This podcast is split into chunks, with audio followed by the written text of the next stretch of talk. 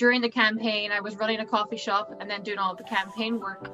Finally, now I am actually working full time at an NGO, but prior to this, it was coffee during the day and then like taking down the government uh, in the evening. Chin from law, easy peasy.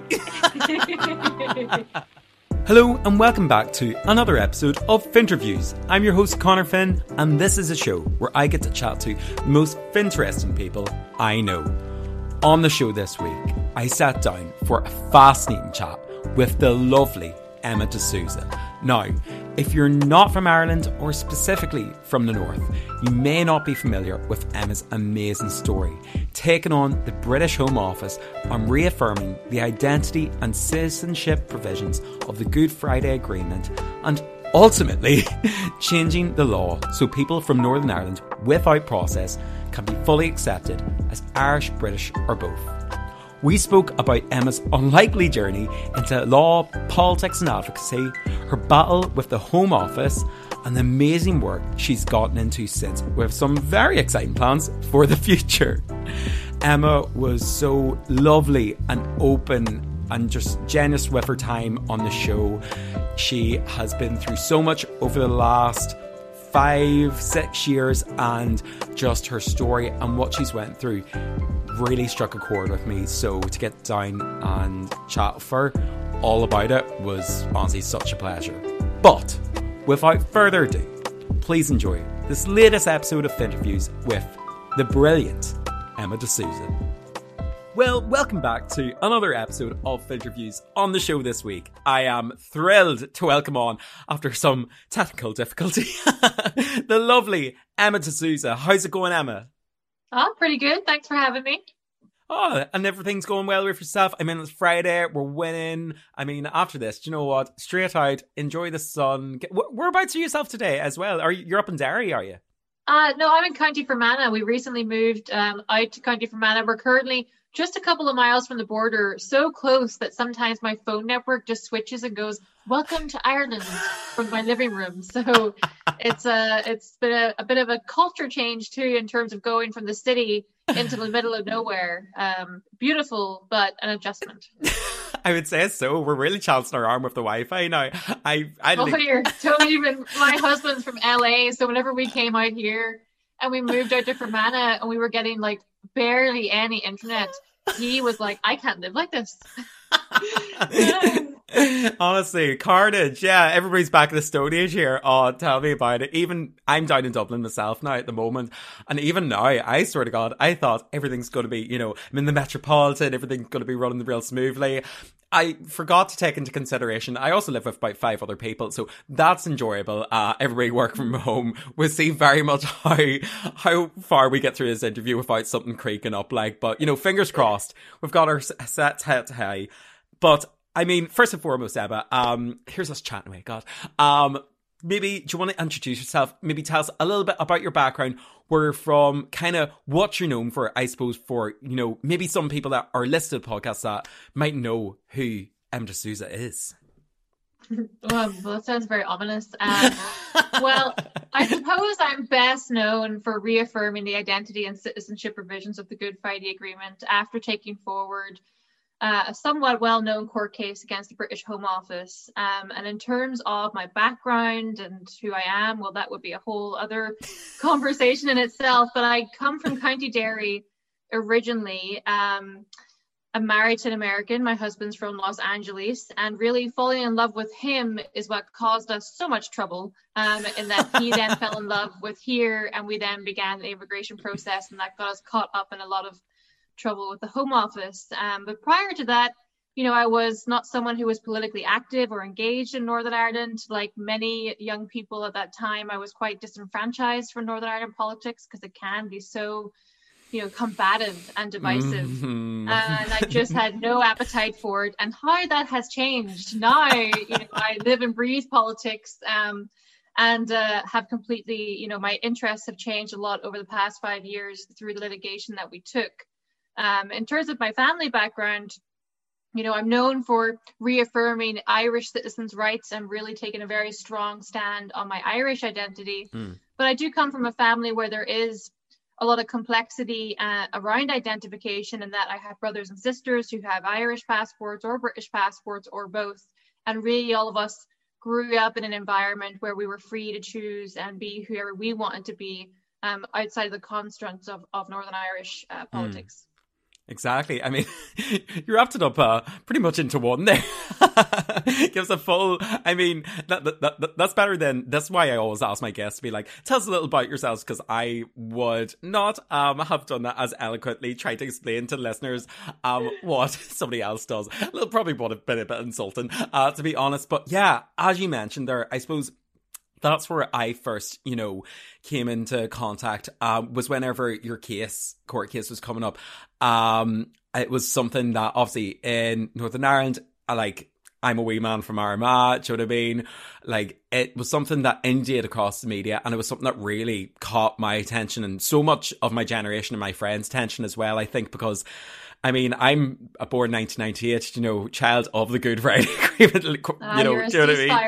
Absolutely, yeah. So hearing, you know, whenever this is all you're brought up with, you know, people talk about, oh, back in the day it was something like this, and you know, things used to be this way, and then you're like, I'm kind of basically just living through like, oh, you know, past stories, and you know, you're kind of being invested so much through different people's opinions of what happened, but realistically, you're not involved in anything that did happen. It was very much in the past, and it's something that I was lucky enough to really not have to deal with at all, really. Like, I mean, didn't get stopped at any army checks and everything, but I mean, still, you know, still like understand the banter of it all. But it was whenever your case came up, that was one of the most striking things I remember seeing in the media at the time, and just how much it really sparked an interest in particular politics and the Good Friday Agreement, which I realized I hadn't really, you know, understood and read before. And it was just through yourself and trying to understand this, I was thinking, this is mad that all things that happened to you were suddenly I mean, best part of what, like 18 years later, we're suddenly just being like, nope, yeet, uh, you guys are on your own. Like it was, oh my God, I just, madness for you. I imagine these last couple of years, as you said, you probably didn't, you know, have any real interest in politics in Ireland. You know, similar to me, like that's why I kind of moved away from the whole Irish whatever it is. Like I came down here thinking it'd be simpler. It's not. Um, but I suppose the last couple of years for you have just been every, kind of everything been turned on its head, as you said. Do you know what I mean? It's uh, you're very much part of that conversation now, and such a you know someone who's really stepped in spotlight for it all. How's that all been? Yeah, it's been kind of mad. But you know, in many ways, I was a bit like yourself in that I grew up. Now I would call myself more of a ceasefire toddler than a ceasefire baby, a little bit older there. Um, but I grew up, you know, like many, under the blanket of the Good Friday Agreement and under mm. those protections. Um, and I didn't have much of an understanding of the agreement outside of the basics. You know, mm. I hmm. knew that we had a right to be Irish or British or both. And that was, in my view, a great privilege that we had that mm. flexibility and that right. And that was about it. Um, that's all I really understood. and so, whenever this um, happened in 2015, where what, what really happened was I applied for my husband's immigration status as the spouse of an Irish citizen. And I was told by the Home Office that I was actually considered British, and that until I either decided to go in as British or mm. gave up this British citizenship, I couldn't access my rights as an Irish citizen. And back then in 2015, you know, we were quite naive mm. in that we thought, well, somebody at the Home Office clearly doesn't know the Good Friday Agreement and has made some kind of mistake here, and mm. will all get very quickly fixed once we appeal. Yeah. That was not what happened. Um, and in the end, it took five years, um, which was the first five years of our marriage. Oh um, my gosh, you didn't even have a honeymoon period, sure you didn't. oh, here we did not. Um, although we snuck out after a couple of years and had um, had a honeymoon three years later, which was amazing. But the first two years that we were going through this process, they kept my husband's passport. They wouldn't let him leave the country. We had no freedom of movement.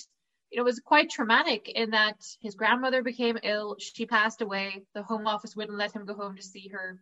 So there really Jesus. was, you know, there was a lot of hardship and mm. a lot of hmm. trauma that came from pursuing that case. And mm. in many ways, that became almost a motivating factor for us mm. because once we had experienced such detrimental um, loss of rights, we then were motivated to ensure that nobody else was going to experience something similar because I just couldn't shake the feeling that it was wrong as to what was happening.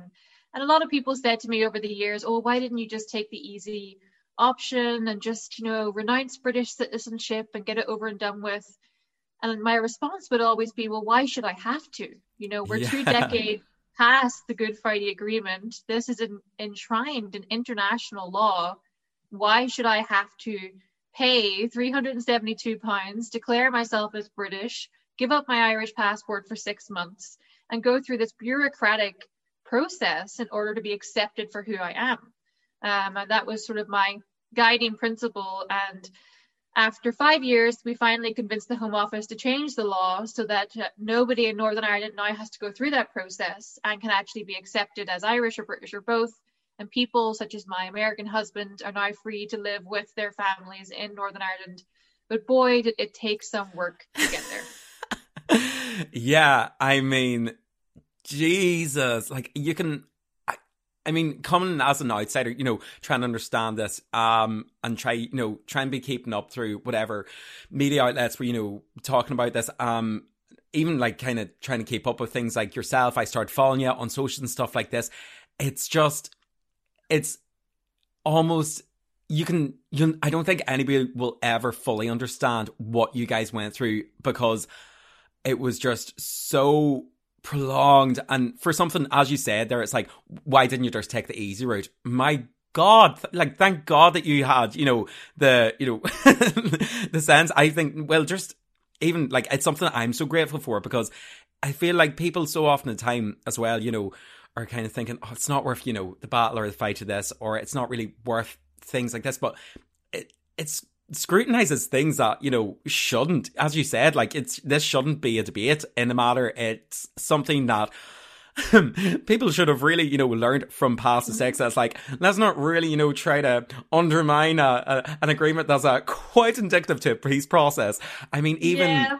Like as you said, like we didn't really understand, you know, growing up. It wasn't. It was something that you know we knew from our past, but even now being down south, it's whenever I try to explain even what's happened recently up north, whatever like this, people still don't understand half of it. And, you know, to see the way that institutions, especially that are, you know, operating in such full force and so many people I'm sure have had to, you know, renounce their, you know, Irishness and, you know, give up those passports, give up those rights that are so basic but so indicative of, you know, who somebody is and so well hard fought for.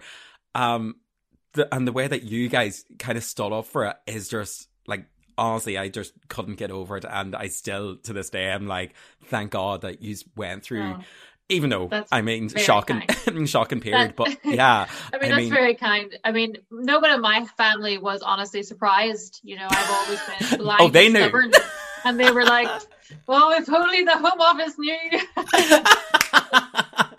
they weren't at all worried. They yeah, they'd already seen you. They're being like, oh, they're in for a hard one now. Yeah.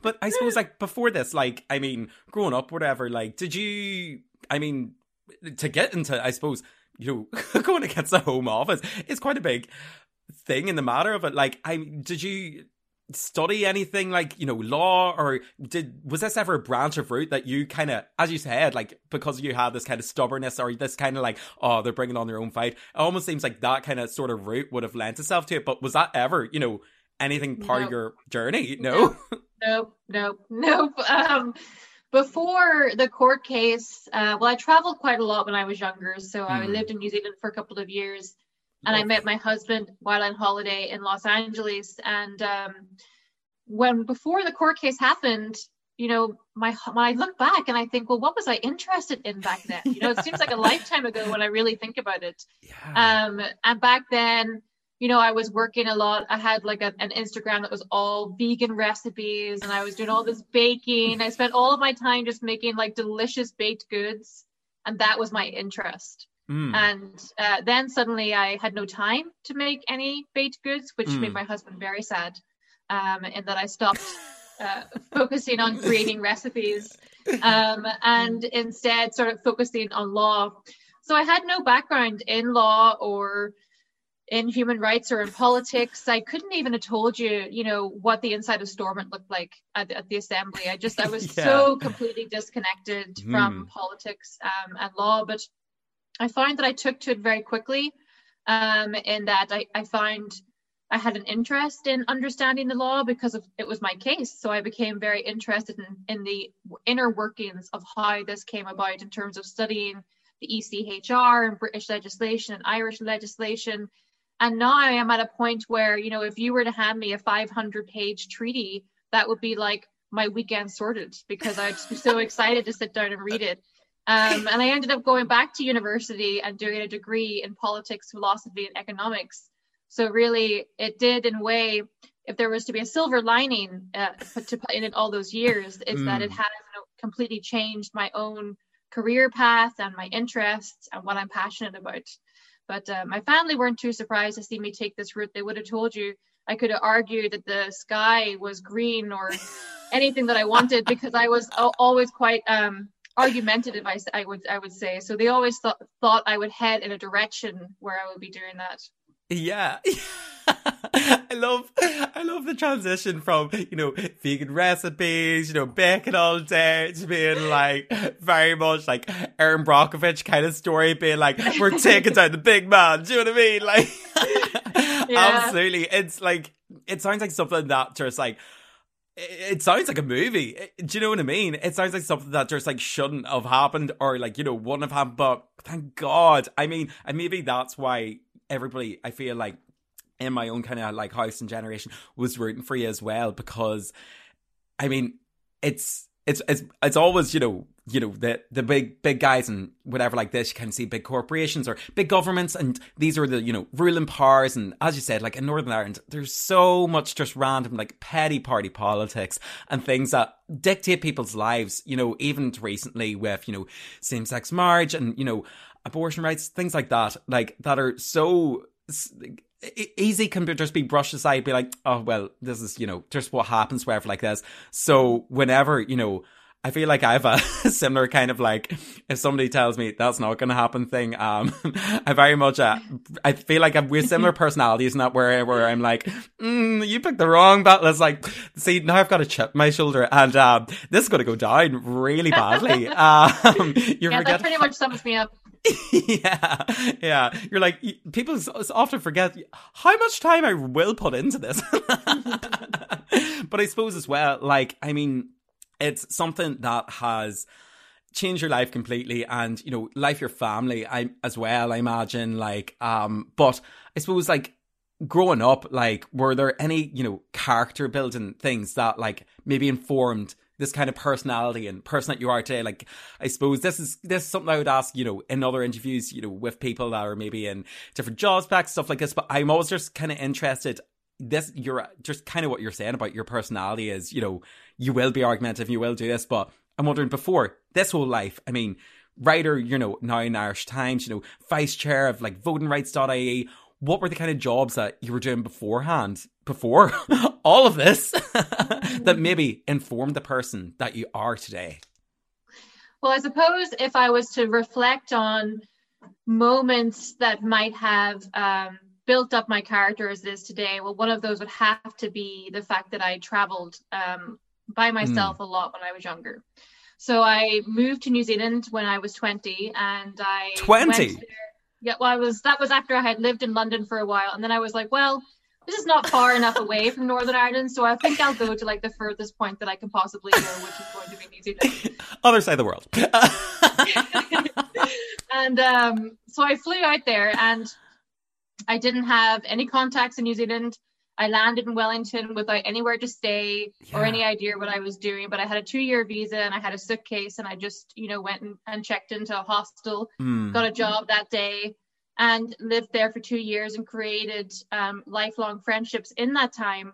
Um, and I think that being there really cemented in many ways my identity as an Irish person because mm. in many ways it takes being away to really find yourself in some regard. Mm. Um, and of course, everyone that I met would say, Well, where are you from? And I would say, I'm Irish. So it really reaffirmed that for me and strengthened my character, but also being someone who does um, or did now that now I'm married, I don't travel by myself anymore. But when I was younger, I traveled a lot by myself, and I would mm. you know go out for dinner and maybe just have dinner with someone else who was there by themselves, or or meet people and travel alone, and it made me quite an independent um, person that yeah. was confident in who I was, um, and I think that that led to having a character of, of understanding a little bit about myself and then mm. prior to that, in terms of work, um, my job, my background before this was all just in coffee. So I was mm. a barista and a cafe manager. During the campaign, I was running a coffee shop and then doing all the campaign work. Finally, now I am actually working full time at an NGO, but prior to this, it was coffee during the day and then like taking down the government uh, in the evening. which was, you know, so I can make a fine flat white. Uh, I have yeah. life skills there too. Um, and I guess it uh, it also helped embed a strong work ethic, but also a, a way of communicating. Because customer service, you learn a lot of these skills in terms of how to communicate with people and how to yeah. hold conversations, and that proved to be invaluable in my work as well. Yeah, I mean, especially that I suppose from traveling around, that independence, I mean, really came into, and it's something that you just said there, like, it's not until you move away that, like, you really, you know, come into your own and you, do you know what I mean? Like, you're here and you're sitting by bed, this place is shit, you know, the weather's terrible, whatever like this. I go away on holidays or even go down here and I'm just like, the Emerald Isles, oh, do you know what I mean? Like, the land of saints and scholars. Like, it's funny how much pride, eh, you know, mm expats and Irish like have so much, you know, and it's respected so much, I think, around the world, and especially that hard working attitude. I mean, you're saying, oh, you know, just running a coffee shop or you know, to work and doing these things. Oh my god. I mean, you want someone that can handle, you know, themselves, um get somebody who's worked in the public sector for a hot second. You yeah. will be able to handle home office obviously you had no idea. You're like, yeah. I've, I've, I've when you've dealt with customers. someone who, uh, when you've dealt with people that really, really need their half shot decaf mocha latte with five sugars to be a certain temperature, and they're not happy with it, you can't deal with anything. Mm. I mean, I've been told before I'm waiting jobs to shove a table up my arse. So, I mean, that in a sense, you know I mean? Everybody has their lovely character building stories. I mean, I haven't put it to any real good use. I think I'm just bitter from it. Um, but I'm glad that at least in your situation, it was able to, you know, really like it was something that you know sustained you all the way through this campaign and just i mean yeah like it, I, I feel like that's very very character building in a sense compared to anything else you know somebody may have just you know walked in something like this. Yeah i, I always really love hearing about how people you know what the nitty gritty things that they've done to hone down what they have got to further now. But i suppose like as well from that like you're mentioning traveling, meet your husband, come back here, and a bit of difficulty, uh, just some human rights issues. Um, but I suppose from all of this, like, I, this sounds like a stupid one to say almost because obviously there's a standout moment that came from all the rest of this, you know. But have there been any major standout moments that like have came from this life in law and advocacy that you never thought could have happened? I mean, did you I, I, like even now, like coming on from this, like, is there anything that's kind of happened? I mean, did you expect yourself to maybe be in this route of being in law now, or like, uh, what's the major standout things I suppose that have happened in this lifespan that you didn't think maybe could have happened? Yeah, that's um there's definitely a few standout moments um that are actually a joy to reflect on. Um hmm. I mean for me the first real standout moment was the first time that I ever spoke at a public event. And mm. I was hmm. so nervous. Um, like honestly, I could barely get my words out.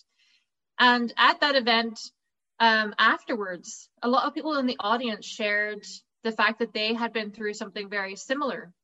Mm. And I was really taken aback by how many people confided in myself and Jake in terms of their own experiences and it became really clear to me that day that our situation was not unique and that there were many other people impacted by it. Mm. And that I felt then a responsibility to try and bring forward change to help the other people that were affected. So that for me was a real standout moment. And I left that day and I wrote to all the political parties and was like, I am going to Westminster. I'm going to hand deliver letters to the Home Office demanding that this gets sorted out, and I want you to give me a letter. And that was the start of the campaign. Um, before that, it was just we were two people, we were going to court, there was litigation. That day was when a campaign then uh, grew from that. Yeah. And then in terms of other standout moments, um, I think going to Washington was definitely a standout moment. Mm. Um, like I had just watched all of The West Wing, so it was especially uh, really quite exciting for me at the time.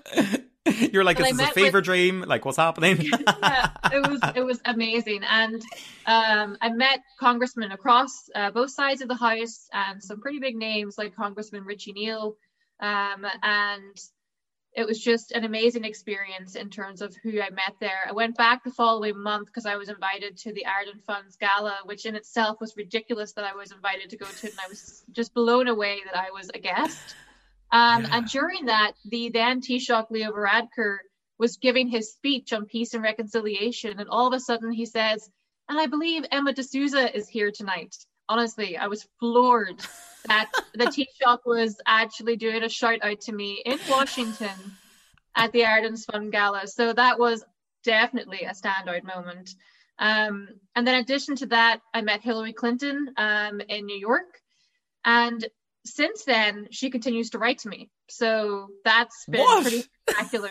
um, and actually, I was watching her yesterday do a, a, a speech at Queen, so I have to write to her this afternoon and just tell her that she did really well. Um, so I didn't expect to develop these kinds of relationships with really quite spectacular people. Um, and then, of course, the biggest moment has to be when we finally did change the law. And since then, hearing the stories of people who've benefited has made any hardship absolutely worth it. Um, I know there was a case last week where a solicitor got in touch with me to say that she had an elderly client who would have no way of staying in Northern Ireland with his family if it wasn't for the changes that we brought through. And now, thanks to that, he can freely stay with his family in Northern Ireland. And that just is incredible to me to think that anyone's life was made a little bit better. I mean, not too many people get to do that. No, I mean, Jesus. Yeah, as you said, I mean, really globally like i think that's what one thing it's maybe struck of everybody is your story really hit home for so many people and as you said to be invited to these things and be recognized in you know in areas of like politics with these heads of states and everything else and just to hear you know other people like yourself like or that have kind of went through things that you guys have all done and changed the law like that's I mean, God, standout moment. I mean, when's the book? Honestly, uh, book is on its way.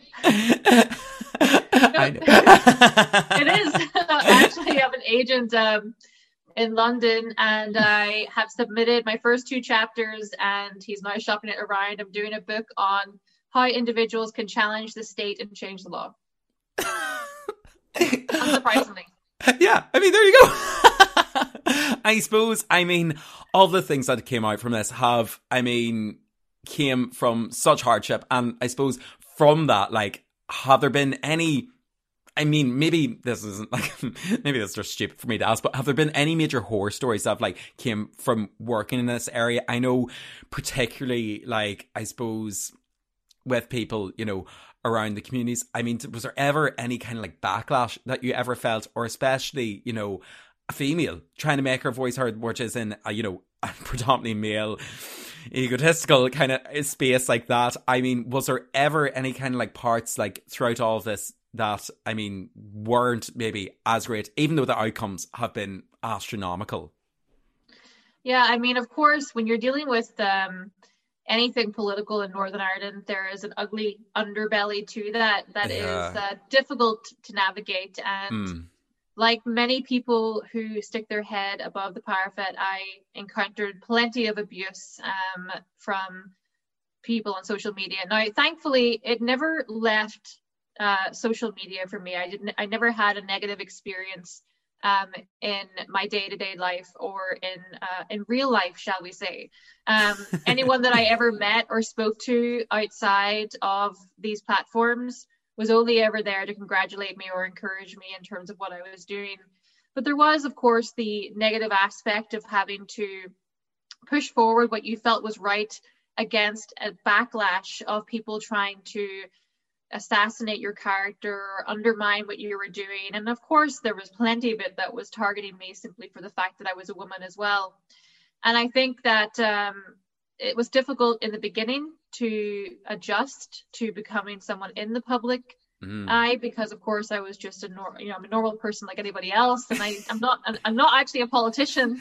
Um, so or a public representative, yet I had to sort of give up my comfortable um, obscurity and enter into um, a public space in order to achieve what needed to be done. And with that, I had to sort of give up a little bit of my own life to do it. But I have three amazing dogs, which are a joy and have always been a comfort. I used to joke in the early days because I had them, they're all uh, a year apart. So I used to joke at the beginning that I got a dog every year to cope with the negative aspects of having to pursue the case. But we stopped at three because they're quite big. Um, and then my husband Jake has been an incredible source of strength for me, and he's really goofy, so he always proves quite comedic in helping me cope with any of the more negative aspects.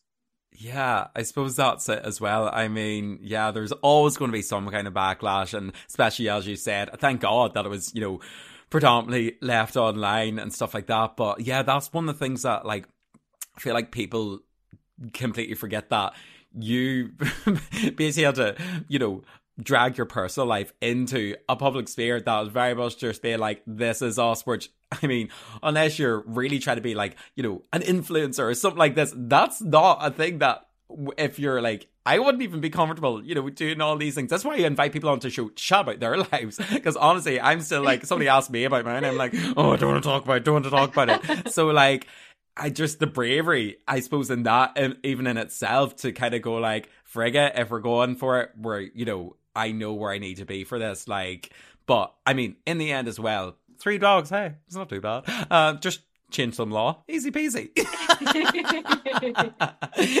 and I suppose Emma, from this, just because I am conscious of taking up too much your evening and do you know what I mean? We can never really um, plan what way the evening's going to turn out um, in Ireland, but uh, this one I feel like it'll be nice, but it's probably going to turn a bit worse later on. I suppose. Tears to finish off. Were what where what does the future kind of hold for yourself and like are there any i suppose big goals that you want to achieve yet that you may haven't yet i know even your mentioned there a book but like is there anything else that now that you've you know went through so much of a process that you're any other big like you know things that you're being like and take it out the patriarchy or is it very much i'm just going to enjoy the life that i now will lead relaxing yes uh, well, I would say, you know, now that I've changed the law, I've got a little bit of a taste for it now. Mm. So I don't think I'll be um, be be taking the the more quiet uh, options going forward. At the yes, minute, I'm currently uh, currently working as the Women in Leadership Coordinator at the National Women's Council of Ireland. So in that role, I'm working to try and uh, get more women into politics. I'm also working uh, on the board of 50/50 NI, which is also, you can guess, to do with getting more women in politics. So there's a bit of a theme there in terms of where I want to try and exert some of my um, expertise. So I'm working in that area, but then I'm also working as a writer for the Irish Times um, and other publications, and I have the book uh, on the way. Also working with votingrights.ie and trying to bring forward um, the extension of presidential voting rights to Irish citizens in Northern Ireland and abroad. Um, and I'm probably missing something else that I'm doing uh, in between those things. In terms of uh, long term goals, um, I'm very happy in the rights and NGO space at present because my experience has taught me that you can often exert more pressure on politics from outside of politics. So mm. I'm staying in that space for the time being. I'll be campaigning pretty heavily to try and get people out to vote for the assembly elections next year mm. because they are going to be incredibly important in terms of The people that are elected to Stormont are going to be those who are going to cast a vote for maintaining or scrapping the Northern Ireland Protocol. And of course, if there is the possibility of a referendum in the future, whoever the next set of MLAs are are going to have a really important role there too. So mm. I would love to encourage people to get out to vote next year. So I'll be doing a whole campaign around that. I'm still working on trying to get wider legislative changes, such as a Bill of Rights and embedding more the citizenship and identity provisions of the Good Friday Agreement into domestic UK law.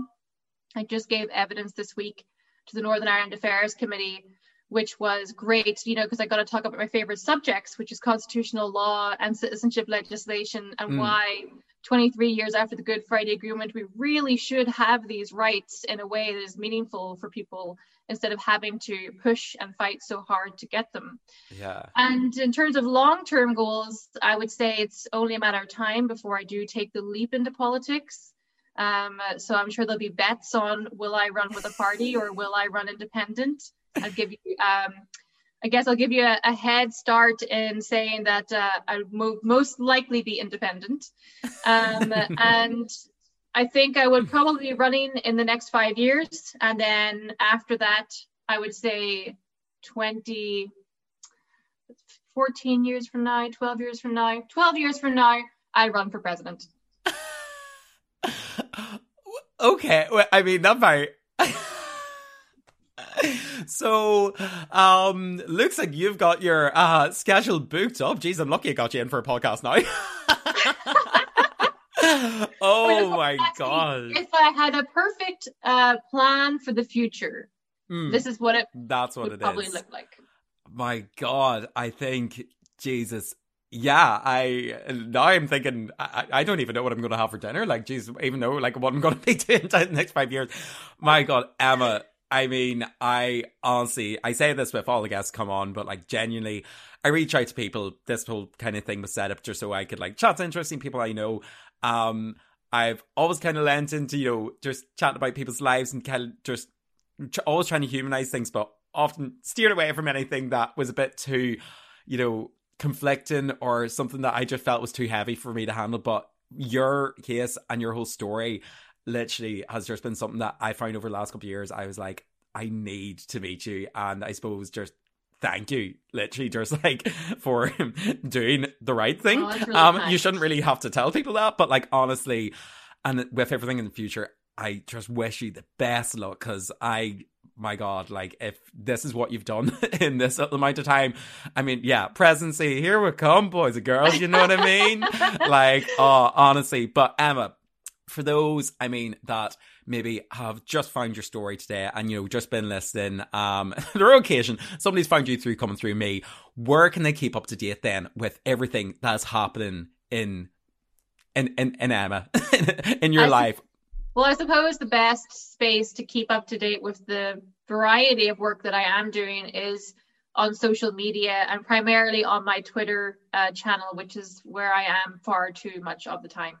Um, so the handle is Emma ND J DeSouza. It was initially created with the intention of representing me and my husband, but it very quickly became just about me. Fair enough. he can make his own account. Come on, jeez.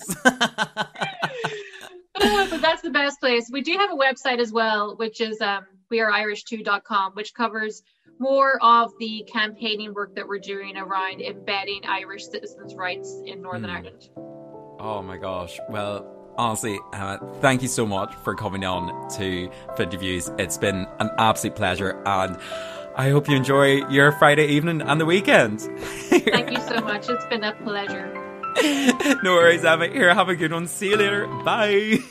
Thank you so much for tuning into Finterviews. If you enjoyed the episode this week, please do remember to give us a like, share, subscribe, and a five star rating on whatever listening platform you're on. Honestly, all that stuff really does help. And you can also follow me on socials. I'm on everything. Just search Finterviews or Finterviews podcast online. And yeah, you can give me a follow and you can also get in touch and let me know who you would like to hear me chat to next on the show. Until next time, thanks again for tuning in and chat to you later. Bye.